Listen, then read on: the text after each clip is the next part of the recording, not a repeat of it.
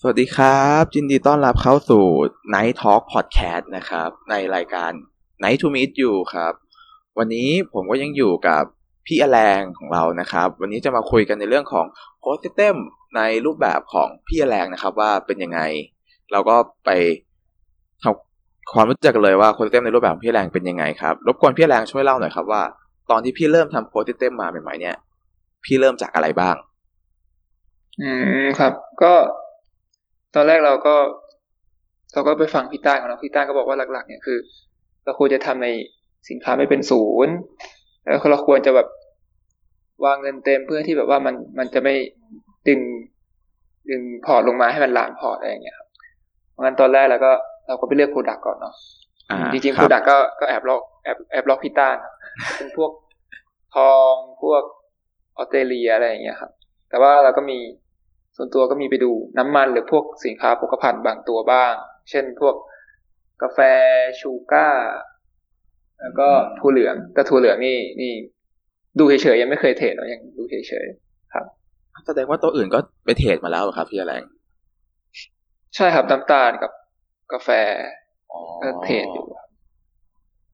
อันอันนี้ขอถามขอถามนอกเรื่องนิดหนึ่งพี่ไอกรณีที่ครับไอการที่ไปเทรดตรงเนี้ย ทำไมพี่ถึงคิดว่ามันไม่มีทางเป็นศูนย์นะครับ ในสินค้าโภคภัณฑ์พวกนี้ อืมคือสินค้าโภคภัณฑ์คือน้ำตาลนะครับ เวลาทำมามันมีต้นทุนถูกไหมครับ อ่าครับ ทีนี้คนคือคนปลูกเขาปลูกเขามีต้นทุนเขาไม่ไม่สามารถให้ฟรีได้อะคือน้ำตาลไม่สามารถให้ฟรีได้ กาแฟไม่สามารถให้ฟรีได้ คือสตาร์บัคอาจจะให้กับแจกกาแฟฟรีอะไรอย่างเงี้ย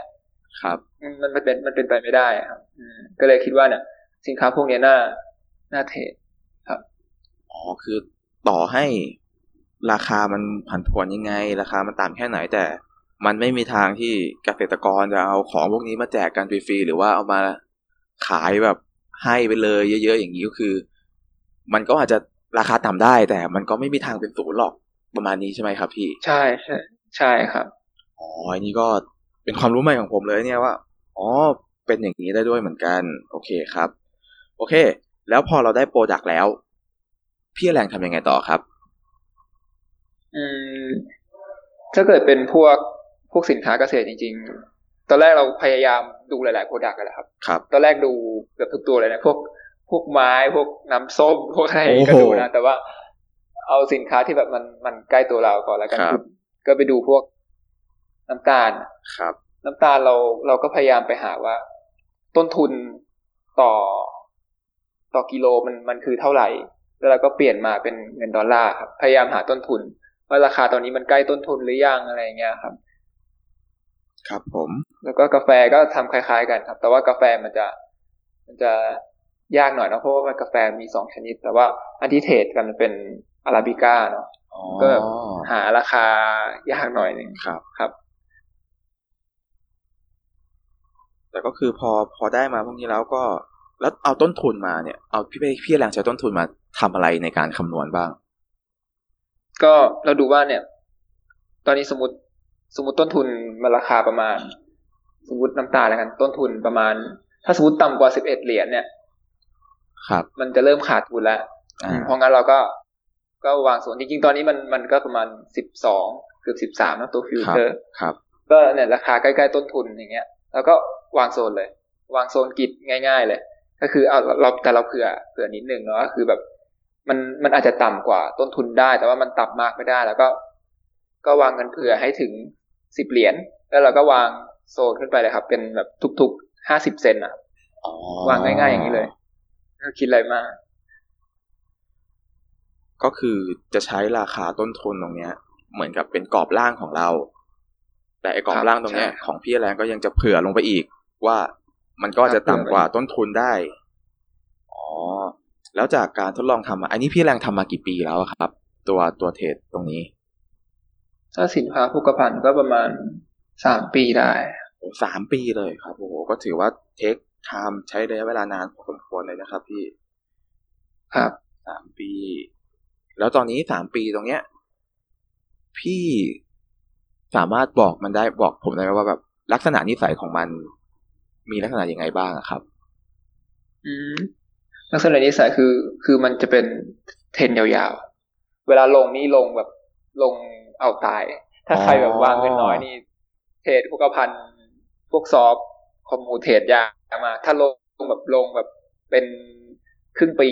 แต่เวลาขึ้นก็ก็ขึ้นขึ้นยาวเหมือนกันแต่ส่วนใหญ่ช่วงนี้เทรนจะเป็นเป็นลงเนาะมี มีตอนนี้มีดีดขึ้นบ้างเพราะว่ามันมันอยู่ใกล้ต้นทุนมากๆ แต่ว่าข้อยากอีกอย่างหนึ่งของสินค้าพวกนี้ เพราะว่ามันมันไม่ใช่ CFD ครับมันเป็นฟิวเจอร์ครับ ทีนี้มันจะมีวันหมดอายุถูกไหมครับ อ่าครับ เวลาหมดอายุเราจะ rollover มันจะมี spreadอ๋อส่วนต่างมันมันจะมีพอสมควรครับถ้าสมมุติเราเรา take cover ไม่ได้มันก็จะโดนตรงนั้นกินด้วยแปล ว่า spread ที่มันเกิดขึ้นเนี่ย มันเหมือนทุกครั้งที่พี่โลเวอร์เนี่ย มันจะเป็นพรีเมียมหรือว่า discount ครับพี่อะไรมันจะเป็นส่วนใหญ่จะเป็นพรีเมียมครับโอ้โห ถ้าเป็นถ้าเราเล่นขา long นะครับ เราเล่นขา long มันจะส่วนใหญ่เราจะโดนพรีเมียม เพราะว่าไม่ไม่ไม่เล่น short เนอะอืมพวกโภคภัณฑ์อืมก็เลยโดนพรีเมียมตลอด แต่ก็ยังอยู่รอดมาได้ ครับโอ้ ถือว่าโอเคเลยอืมแล้วอย่างนี้ พอมันเป็นฟิวเจอร์ เนี่ย พี่คิดว่ามันได้เปรียบเมื่อเทียบกับเป็น CFD หรือเปล่า หรือคิดว่ามันเป็นข้อเสียเปรียบที่มันเป็นฟิวเจอร์ อืม ตอนนี้คิดว่ามันเป็นข้อเสียเปรียบนะเพราะว่าเวลาเราโอเวอร์มันโลเวอร์มันมันเสีย spread นะยังยังหาข้อดีไม่ได้ แล้ว อ่าแล้วอย่างนี้พอมี futures แล้ว มี option ให้พี่เล่นไหมล่ะตอนนี้ ในในในในอืมใน Exchange ที่พี่เทรดอยู่ ไม่มีอะครับ ถ้ามีมันเป็นตลาดใหญ่ๆซึ่งซึ่งเงินเราไม่พออืมถ้ามีออปชันก็น่าสนใจเลยแต่เงินน้อย ครับ แล้วอย่างนี้พอพี่วาง วางโซนแล้ว รู้กรอบร่างของเราแล้ว รู้ต้นทุนของสินค้าแล้ว แล้ววิธีการเทรดล่ะครับ พี่ใช้วิธีการวางโซนแบบไหน เป็นกริดธรรมดาหรือว่ามีการพลิกแพลงหรือปรับปรุงยังไงบ้างไหมครับ ก็เป็นเป็น grid ธรรมดาเลยครับวาง grid ธรรมดา fix ตัวเลขไว้เลย จริงข้อดีของมันก็คือทำเราทำการบ้านแล้วครับ ครับ คือเราไม่ต้องดูกราฟอีกเลย แล้วก็มีตัวเลขในหัวอ๋อก็คือใช้พอการจำปุ๊บตัวเลขแล้วก็แค่ครับ แล้วก็แล้วก็ปิดเวลาเราสมมติ ก่อนก่อนมาเข้าแคมป์อย่างเงี้ยเราครับก็คือเราไม่จำเป็นต้องดูกราฟเราดูแค่ราคาแล้วก็ดูว่าเราต้อง action อะไรอ๋อมันคือข้อดีอย่างหนึ่งครับอ๋อผมจากเมื่อกี้ที่พี่บอกว่าพอเวลามันลงมันก็ลงเอาตายแสดงว่า เวลาพี่จะเปิดโพซิชันอย่างเงี้ย มันก็มีโอกาสที่พี่จะเปิดรวบโซนได้หลายครั้งเลยครับพี่ใช่ไหมครับ ใช่ครับ แต่ถ้าเกิดบางทีมันก็มีมีแบบอภินิยของเราส่วนตัวนะถ้าเกิดเราอ่าเราคิดว่าเนี่ย ถ้ามันลงแบบต่อเนื่องอะไรอาจอาจจะไม่จำเป็นต้องต้องเปิดหมดก็แบบมีปรับบ้างเล็กๆน้อยๆเราเราไม่รวบหมดอ๋อแบบเผื่อลงไปข้างหน้าอะไรอย่างเงี้ยโอ้ก็จะยิ่งทำให้เราได้ต้นทุนที่ถูกลงไปอีก ครับผมโอ้ก็ถือว่าก็นี่แหละครับ ก็คือข้อดีของการที่เรา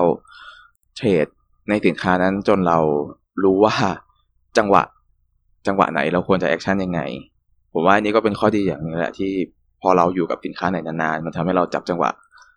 เพิ่มการ action เอ้ยจังหวะการ action เพิ่มได้มากขึ้นนะครับอ่าโอเค เพราะฉะนั้นถ้างั้นแสดงว่าทุกครั้งที่พี่จะเทรดก็แค่มาเปิดดูราคา ถ้าราคาถึงก็ action ถ้าราคาไม่ถึงก็ครับไม่ทำอะไรเลย แค่นั้น ครับ แล้วอย่างนี้แค h โฟที่ได้ออกมาพี่เอามาทำอะไรบ้างครับ อืม cashชโฟมาก็ ส่วนใหญ่ก็อาจจะมีขยายโซนบ้าง ในสินสินค้าเดิมอะครับครับ แล้วก็อาจจะมีเอาไปสเกลบ้าง แต่ส่วนใหญ่ ส่วนใหญ่สินค้าโภคภัณฑ์ไม่ไม่ค่อยน่าสเกลเนาะอ๋อจะเอาไปเกลในค่าเงินมากกว่าอ๋อครับ คราวนี้เรื่องการขยายโซนเนี่ย จะเป็นการขยายโซนบนหรือโซนล่างครับ ตอนนี้อืม ตอนนี้เป็นเป็นโซนบนครับ อ๋องั้นแสดคือตรงนี้ มันมันใกล้ใกล้ต้นทุนนะแล้วก็ครับ คิดว่ามันมันไม่น่าจะลงไปอีก เพราะว่ามันมีช่วงก่อนหน้านี้ที่มันลงไปสิบเอ็ดเหรียญเนี่ยแต่มันก็ไม่ยอมหลุดเนี่ยเพราะว่ามันต้นทุนมันอยู่ตรงนั้นมันลงไปแต่ว่านานมาก แล้วก็แบบขยายโซนบนดีกว่า อ๋อ